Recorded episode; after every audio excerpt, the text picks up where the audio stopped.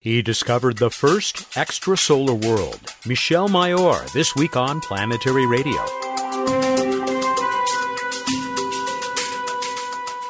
Welcome to the travel show that takes you to the final frontier. I'm Matt Kaplan of the Planetary Society. I was thrilled to sit down with the man whose team made the first discovery of a planet orbiting another star. You'll hear our conversation in a few minutes. Have you seen the amazing video of Blue Origin's latest suborbital flight? Bill Nye has, and he'll share his thoughts. Who was best in show? Bruce Betts will help me celebrate the winners of our Like of the Dog acronym contest. We begin, as usual, with the latest from senior editor Emily Lakdawalla. Emily, it's a return to the Lunar and Planetary Science Conference this week and to Ceres, that uh, huge object in the asteroid belt, which apparently, according to your uh, March 30th entry in the blog at planetary.org, we now have lots of data about and a lot of pretty pictures that some of which you've included but not a whole lot of understanding. That's true, mostly because scientists just haven't had time to digest all of the data that's come back from Ceres. There is an awful lot of it. So, Dawn has been examining Ceres for more than a year now, first on a long approach where it saw Ceres as just a, a pretty small world tumbling in the distance. And then it entered orbit and began to survey it and has been getting lower and lower orbits and finally now is in its low altitude mapping orbit and it has just completed a global map of the entire world at 35 meter resolution. It boggles my mind because the, the satellite image data that I first learned how to process for Earth was 30 meter resolution. So we have the kind of data for Ceres that we had for understanding Earth as a globe uh, many years ago, but we've we've gotten it all at once, and so you just want to look over here and over there, and ooh, there's a bright spot, and ooh, what's that funny crack, and and what, what what's that weird mountain, and and so all these questions are going through scientists' heads, and they don't really have answers yet, but they're beginning to try to see patterns and understand how everything fits together. There is an animation of the formation of that map as the spacecraft passed over this uh, dwarf planet, and it's it's really fascinating, kind of hypnotic to watch. What are some of the other highlights out of what uh, you wrote about? Well, they've been digging into the problem of Ceres bright spots, trying to understand what exactly they are. Um, my money was always on exposed fresh ice, and I would have lost that money. I was wrong. Um, there's actually only one spot on all of Ceres where the spectrometers think there is the clear signal of water, but even that may not be water ice. It could be water bound into minerals that are being exposed at the surface. Most of the bright spots are probably some kind of salt material which could have gotten there in a number of different ways. I saw several different mechanisms proposed. None of them I was terribly satisfied with yet. They're just they're just beginning to tell these stories. There are lots of cracks and fissures that form global sets. Some of them seem to be coherent and have to do with geologic features that may have affected the entire globe. Others, their origin is really hard to explain. Another odd thing about Ceres is that it's it's covered with craters, as most things are, but its big craters are missing, and that's just weird. You can understand how you can obliterate small craters. You could flood them, you could fill them, you could cover them up, but it's always been really hard on planets to get rid of big craters. And why Ceres seems to be lacking big but not small craters is a total mystery to me and to scientists right now, but it'll be a fun puzzle to try to solve. Right, though we're running long, I have to also ask you about this mysterious mountain. Ah, yes, Ahuna Mons, this strange little pyramidal mountain that seems to be poking up out of nowhere. Its flanks have a, a, blue color that is similar to the ejecta of fresh craters, and that one really confuses spectroscopists. It's relatively easy to explain a bluish fresh ejecta on craters, but why it would also show up on the flanks of this isolated mountain that they can't explain, it's again just a mystery. Much more waiting for you in this March 30th blog entry. It's over 4,000 words with lots of images accompanying, and already more than 2,300 words from uh, commenters, uh, people who were impressed by this work. And yet another thing to look at, our colleague, Tanya Harrison, who helps to get this show up on the air each week. Uh, she wrote about the surface of Mars because she was also at the Lunar and Planetary Science Conference along with Emily and others. Emily, thanks so much. I'll talk to you again next week. Thank you, Matt. She's our senior editor, planetary evangelist for the Planetary Society, and contributing editor to Sky and Telescope magazine. Here is the CEO of the Planetary Society, Bill Nye the Science Guy. Bill, when you suggested talking about Blue Origin's latest flight and return, I hadn't seen the video. Now I have. It is incredible. Uh, I won't say incredible. it's beautiful. It oh, looks man. it looks like animation. It looks like something out of The Martian or CGI. I know it's so the landing's so straight. This rocket ship falling out of the sky comes down at such a high speed and then slows down so dramatically. It really is spectacular, but this is significant for all of us in big ways. It's just a cool thing. I mean, this is advancing space science and exploration. I'm just as interested in the capsule that they want to put on top of this new Shepard for suborbital flights. Huge windows, big room inside, and apparently they want to start taking up to six people up into uh, not low Earth orbit, but into suborbital space as soon as a couple of years from now. Sign up. Uh, meanwhile, speaking of signing up, the gang, that is to say, several staff members from the Planetary Society, and I were at the National Science Teacher Convention. Big fun. Oh my goodness, big fun. And we are finally, Matt, the Planetary Society, engaging this huge audience. Science teachers uh, love to teach about space because we all love space. So it's been a big week for the Society and for space exploration writ large. Yes, I highly recommend people take a look at this uh, coverage of the Blue Origin latest flight of the New Shepard. And we have all kinds of stuff about your and the rest of the team's visit to NSTA on the uh, Planetary Society Facebook page, including some video. Thank you, Bill. Thank you, Matt. He is the CEO of the Planetary Society. That's Bill Nye, the science guy. A little history now, very significant history, a conversation with the discoverer of the very first extrasolar planet.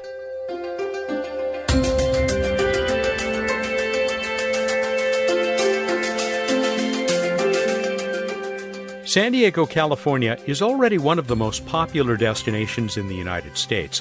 I thought I knew of pretty much everything the town has to offer, but I hadn't heard of the Kyoto Prize Symposium.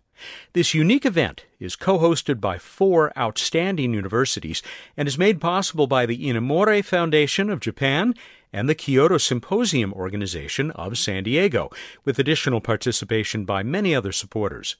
Each year, the symposium brings the winners of the Kyoto Prize to the city. The Kyoto Prize is Japan's international award honoring scientific, cultural, and spiritual contributions to humankind. In 2015, the awardees were a groundbreaking chemist, a choreographer of soaring achievements in dance, and the man who led the discovery of the first extrasolar planet, or exoplanet as we commonly call them in the U.S. Astrophysicist Michel Mayor has achieved worldwide renown for his work. He was a professor at the University of Geneva in 1995 when his team's paper in the journal Nature rocked our world with its announcement of 51 Pegasi b, a giant world circling close to its star. They use the radial velocity or Doppler technique, detecting subtle changes in the velocity of the star caused by the tug of the planet. More than two decades later, with thousands of extrasolar planets confirmed, Professor Emeritus Mayor is a revered elder statesman. I met him a few hours before his symposium lecture at UC San Diego, though it was on the beautiful campus of Point Loma Nazarene University, overlooking the Pacific Ocean, that we sat down for a chat. You'll hear him mention the TPF. That's the Terrestrial Planet Finder, one of several spectacularly powerful instruments that one day may help us find life on one of these myriad worlds. Dr. Mayor, thank you very much for joining us on Planetary Radio and congratulations on this latest recognition of a truly tremendous world or worlds changing discovery. Thank you very much. I'm very proud to be here. It's the first time I'm in San Diego. Well, it's a nice place to visit, isn't it? I this is my home away from home. My grandparents lived about two miles from here. I fully agree. this is unique, the symposium that has brought you here, along with your colleagues, the fellow awardees who've received the Kyoto Prize this year. The recognition that you have received over the last now almost 21 years for this discovery of the first extrasolar planet I think it has been absolutely justified. Uh, I don't know if you feel the same. it's difficult to me. um, what I can say is that I'm very happy to, to, to receive all this recognition. And in some sense, it's so unfair because you see that you have so many people working in science in their lab, in their office, and so on, doing incredibly nice research, but without any impact for the general public. Mm. Maybe having a huge impact on science, but not on general public, and these people will never be recognized for such. And so I'm very happy to, to but I feel as though okay, a little bit troubled by this question. and I understand. But I think it is in recognizing these most visible accomplishments that we also generate greater support for those scientists who may never be celebrated as, as you have. What I can evidently understand that the question of planet is so old question. For more than 2000 years, people are dreaming discussing of the possibility of the old terminology of the plurality of world in the universe and more in the possibility of plurality of inhabited worlds. So it's evident I'm completely sensitive on this subject. But also I'm also extremely concerned by the fact that I just arrived at the good times, that uh, where the technology allows to answer this question. So, because it's evident, discovery of extrasolar planet is really the result of the technology development, development of instrumentation. The ideas was already existing from decades, but now we have the tools to do it. But even having said that, when you were doing your work and developing these revolutionary optics, you and your team, we should say, in the mid 1990s, it was still very much cutting edge. And I sometimes wonder I mean, I'm sure someone, some other team, would have reached this point, but your team was the first.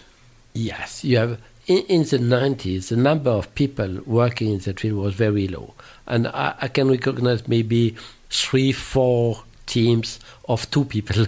it's mm. always very small teams working in different places in California, but also in other places and uh, it it was not considered probably as the highest topics in astronomy due to bad uh, experience in the past. We have several claims in the last 50 years mm. of the where erroneous detection and so on. So the domain was not really promoted as a very big issue and uh, and suddenly we just have these uh, new tools, new spectrograph, having the capability to detect extremely small wobble of the velocity of stars due to the gravitational influence of planets. So this was a dramatic change in this domain because at the time in the 90s the paradigm was that giant planet could only exist with a period larger than 10 years because they have been to be formed with uh, agglomeration of ice particles. Mm. And ice particles do not exist close to the star. So when we, we discovered 51 peg with 4.2 days, so it's a factor of 1,000 too small. So it was not a small error, it's not a small problem, it was a big problem. So we, we have been extremely uh, perturbed by the possibility that we were we were sure of the quality of our measurements, but what was really the physical interpretation? It looks it was a planet, but with completely crazy parameters.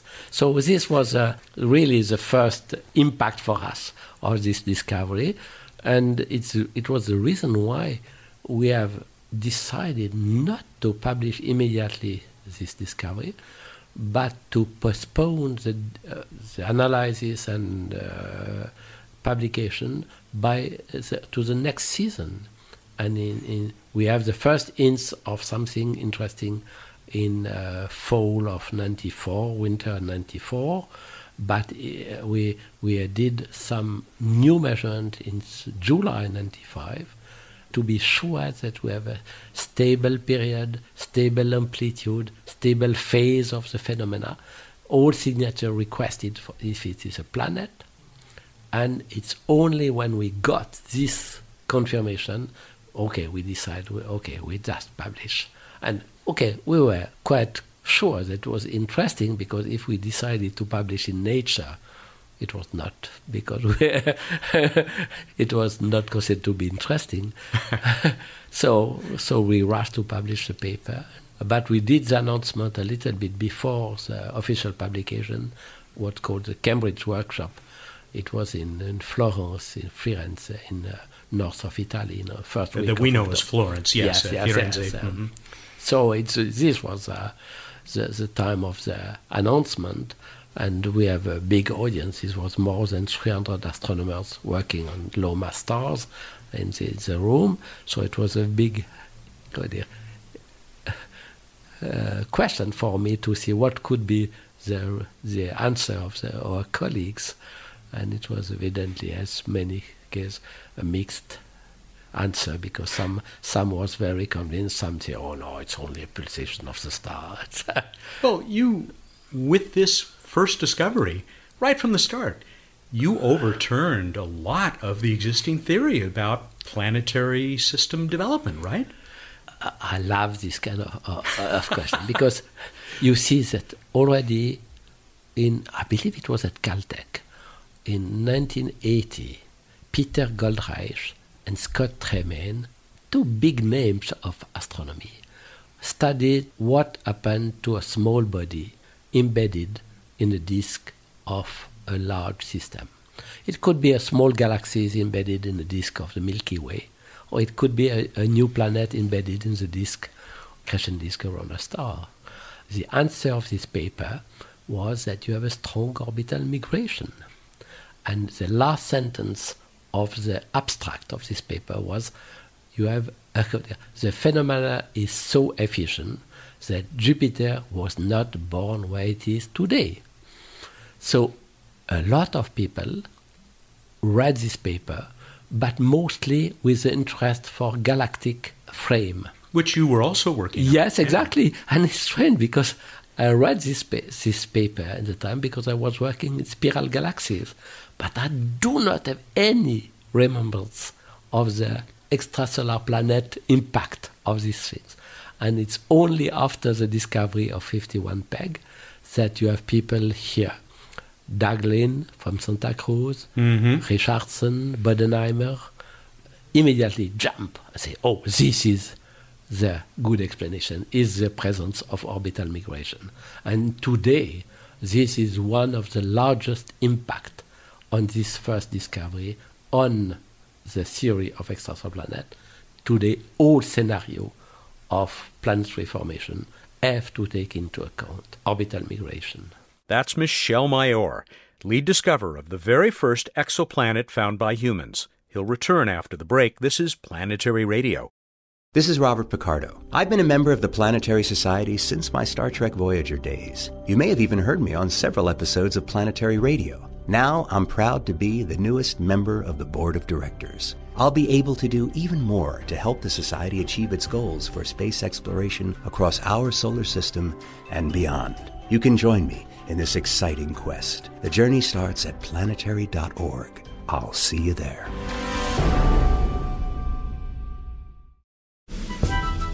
Do you know what your favorite presidential candidate thinks about space exploration? Hi, I'm Casey Dreyer, the Planetary Society's Director of Space Policy. You can learn that answer and what all the other candidates think at planetary.org slash election 2016. You know what? We could use your help.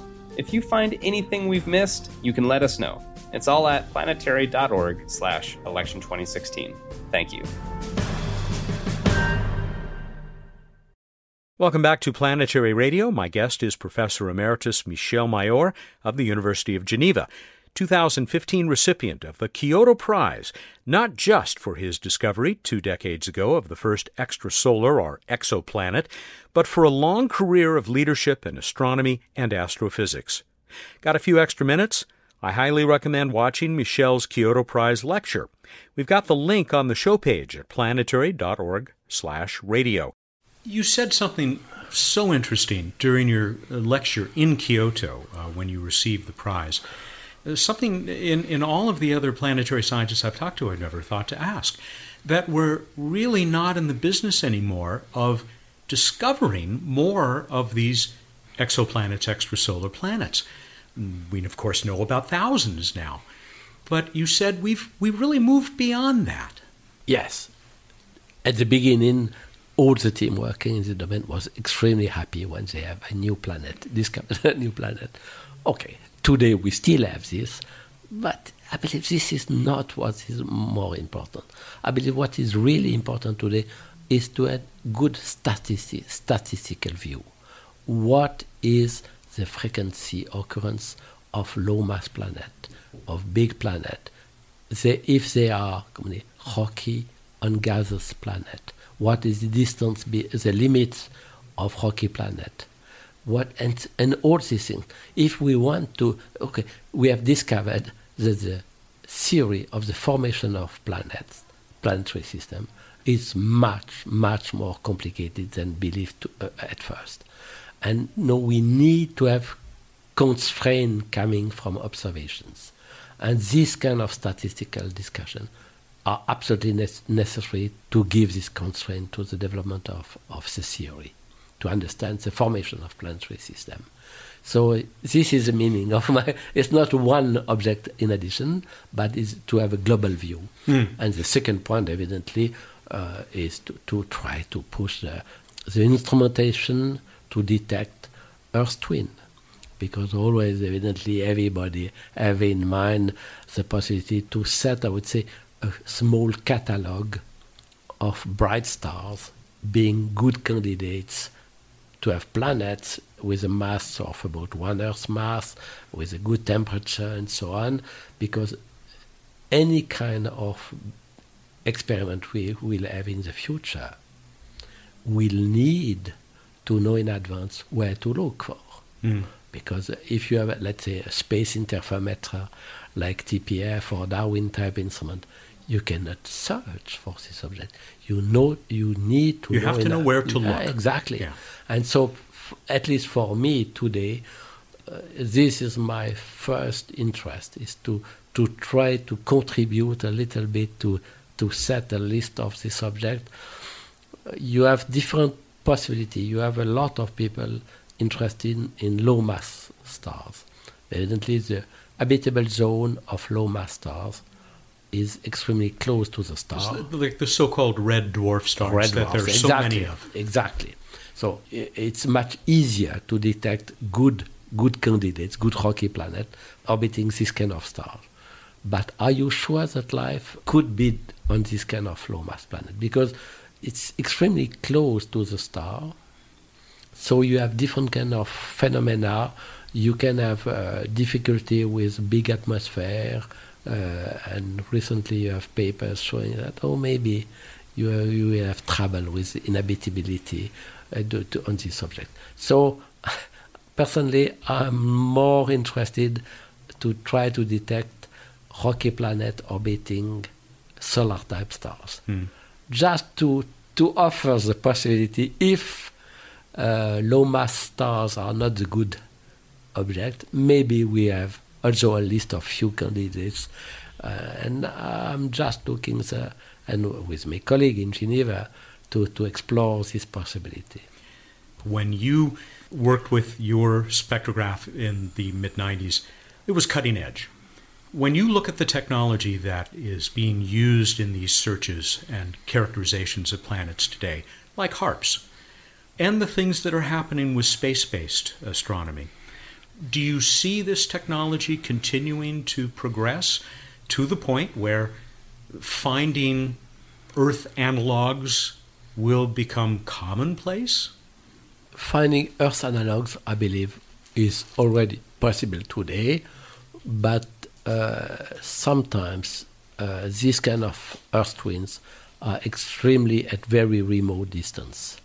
So the follow-up of this object to determine the mass, because we have maybe by transiting planet, it's only you have the radius. Mm-hmm. So to get the mass could be already difficult, but after to separate the the planet from the star, it would be almost impossible. Personally, I'm more interested in to detect this kind of rocky planet orbiting extremely close stars, and so we'll see if we succeed. But it's true that we have uh, ARP type instrument already have the possibility to to get sub meter per second precision better than one meter per second. Today we have a, a new kind of spectrograph built on the same kind of principle uh, presently developed in Geneva with, uh, with uh, in the frame of a big consortia with uh, to be connected to four 8 meter telescope. Hmm. But the real difficulty will be the jitter of the velocity of stars, or the due to the magnetic magnetic activity of the of the star. So, despite the precision of you have with your instrument, you still have the problems uh, of the difficulty due to the star itself, and this is also at the level of one meter per second. And what you are looking for is 0.1 meter per second. So I believe it's what is very important is uh, effort presently done to try to to correct the velocity of the star using some kind of physical information on due to the magnetic activity. Okay, Hmm. this is a little bit uh, for the future, but you have some teams working on that line, and uh, okay, I'm quite confident. When you mention even one meter per second, to say nothing of one tenth of a meter per second, our ability to measure that kind of exquisitely small, nearly infinitesimal change in the velocity of a star, I'm still left in, in awe. A priori it looks impossible to, to measure. It's so small, and you have to maintain this precision during several years sometimes. Because if you are looking period of one year, let's say, you need not to have only one period, but maybe two or three to be sure. So you need to maintain the, the stability of the instrument on several years. And it's extremely, it, it corresponds to few atoms of silicium in the plane of the spectrograph. So it's, it's really, this is, this is the beauty of science. Yes. You can do this kind of things. You asked a question also during your lecture in Kyoto that I want to ask you, knowing that you're an astrophysicist, not a biologist. One of your slides said, Is life a cosmic imperative? And of course, this is also leading us toward is there intelligent life out there? I'm sure you're familiar with the Drake equation, Yes. w- which is more of a statement than an equation. Yes. But we are filling in those variables. If I ask you that question, is life a cosmic imperative? Do you have any sort of an answer? Yes, I have a, a, a an answer typical of a politicians. So, so you have two ways to answer the question. You have the, the scientific answer that you don't know, because you know that you have a lot, a lot of uh, of planets convenient for the development of life. No question about this. And so the Drake equation is uh, certainly completely not necessary if to we observe today that we have a lot of low mass planets. Okay. At the good distance, no problem. The real question, what is the probability of emergence of life when you have all the good conditions? I'm not a biologist, and in any case, biologists have never given any probability. You don't have any prediction coming from a biologist. No data to base it No. on. So one of my friends gave some lectures on this, and the title was Infinity Product with Zero. What is the answer? so, okay, the scientific answer to a question is you have to do measurements. Look if your life exists. So after you have the second possibility to answer, what is my own feeling? Personally, I'm absolutely not offended to be a byproduct of the, the evolution of the universe. So some can, okay, life is a normal development. It's a marvelous aspect of this because it, sometimes you are disturbed, but when you see the complexity of what is life. So I, I understand that people have some difficulty with this kind of uh, God, statistic, uh, not uh, evolutionary predictions. But okay, I don't know. We have to do measurements. I share in that statement of faith. You have such a busy day lined up today. I just have one other question for you, more of a comment, because in your lecture, you trace some of your early life and you had an image from 1968, at least at that time, maybe you still do, like to um, participate in somewhat dangerous activities.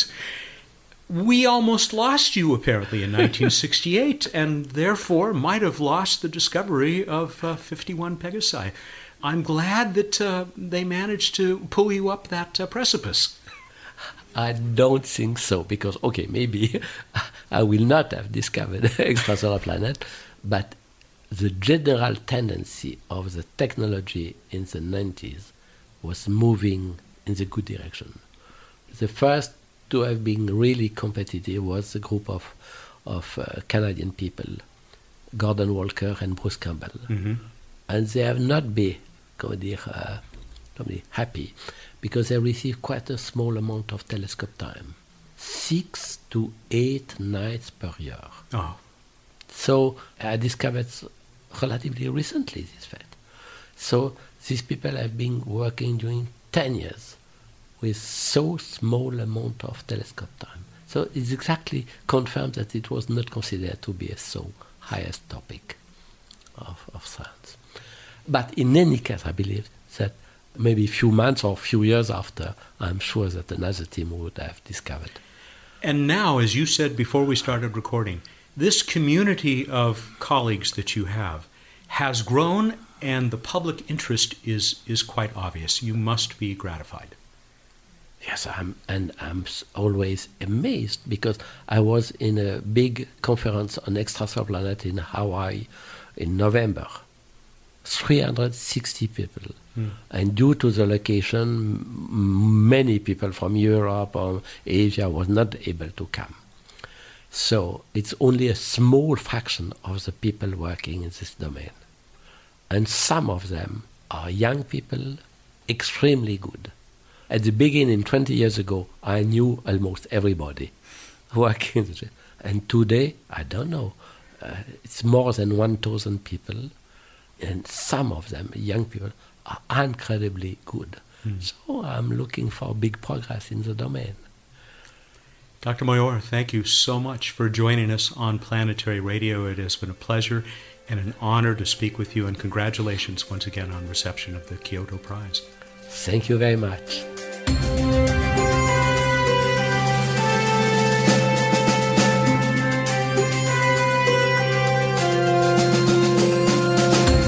Time for What's Up on Planetary Radio. Standing by on a big, big week for Laika the dog is Bruce Betts, the Director of Science and Technology for the Planetary Society. Welcome back. Woof, woof.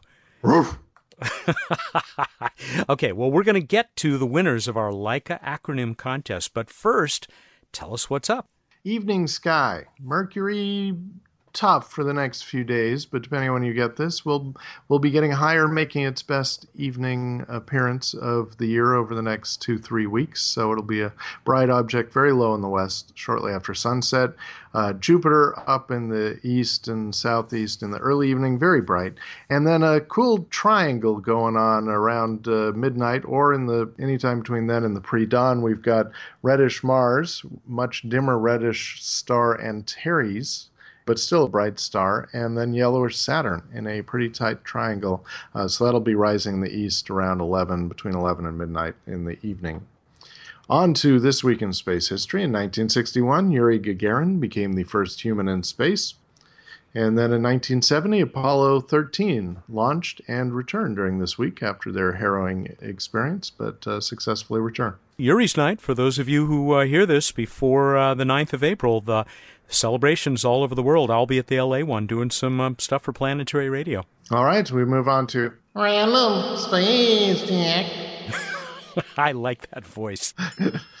so, uh, for a long time, Titan, the moon of Saturn, uh, and the second largest moon behind Ganymede, was believed to be the largest moon in the solar system from astronomical observations because uh, of its very big atmosphere, very high, very thick, which, if one included it, would make it larger than Ganymede. But in terms of uh, pure surface size, Ganymede wins. And while I would love to talk more about these moons, we need to get right on to the contest because we've got a bunch of people to acknowledge.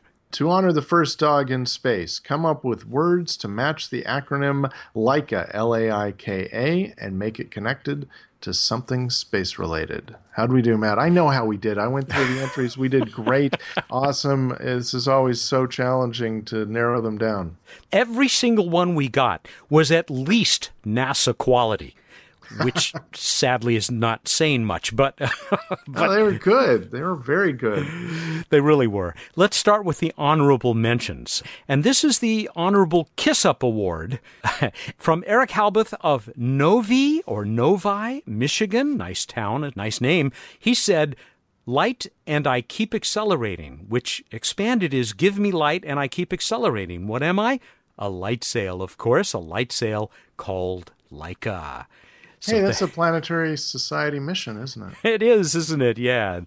Do you have these in front of you? Uh, yes, I do. So, from Eric O'Day in Medford, Massachusetts, he says, Are you constantly pestered by your hungry pup while on orbit? Waste no more time on the boring chore of dog food distribution with Laika, the long range automated integrated kibble accelerator delivering zero G nutrition to your space pooch on demand.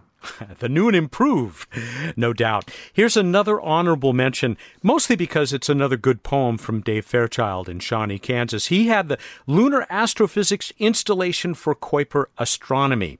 But then he added, let's build a lunar base that studies Kuiper object brightness, learning their albedo based on composition whiteness, then play a sad and haunting tune upon the balalaika, paying tribute to the Russian canine known as Laika. Try the balalaika Laika, bringing it, bringing it home. I now the first of our two entrants who is uh, basically a runner up, and we will be sending them a Rubber Planetary Society asteroid. Have you got uh, Kurt Stolpa there? Yes, I do. Kurt Stolpa from Marietta, Ohio, gave us low albedo infrared Kuiper Belt astronomy mission. What I liked about this was that it actually made some technical sense to use uh, infrared for discovering low albedo objects. Uh, here is the other runner up from Ginny Fantholm in Toronto, Ontario.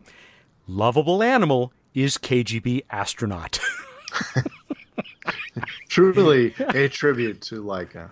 That cracked me up the first time I saw it, and it's still cracking me up. So, uh, Ginny, you know, Rubber Asteroid comes to you. And our big winner from Richard Hercher of Chesterfield, Michigan. He recommends the Lifetime Achievement for International Canine Astronauts, the Laika Award, a small fire hydrant award 3D printed on the Made in Space printer flying on ISS to commemorate all the four legged contributors to our space advancements. We both like this one a lot. So, congratulations, Richard. You will be the one receiving the iTelescope.net account this week, that uh, nonprofit network of telescopes around the world, a 200 point account, a planetary radio t shirt, and the signed copy of Unstoppable from uh, Bill Nye, his, uh, his latest bestseller. So, thank you very much, everybody, once again. And uh, we're ready for the next one. Intellectual pursuits in space history. Who was the first person to vomit in space? Go to planetary.org slash radio contest. That sound more refined if I used a British accent. I Not really. Gives a whole new meaning to the rainbow smile. It's uh what a wonderful distinction for some lucky astronaut. And if you want to be our lucky winner, you'll need to get us that entry by Tuesday, April 12th at 8 a.m. Pacific time. And we're ready to finish this off. All right, everybody, go out there, look at the night sky, and think about dogs swimming in water. Thank you, and good night. Or how about sheep sitting on the wing of a 747? Check out the latest random space fact from uh, Bruce Betts. He's uh, the Director of Science and Technology for the Planetary Society, and he uh, hosts the RSF series. You'll find it at planetary.org. Planetary TV is where it lives. Bruce joins us every week here for What's Up. Planetary Radio is produced by the Planetary Society in Pasadena, California, and is made possible by its Laika loving members. Josh Doyle created the theme music. I'm Matt Kaplan. Clear skies.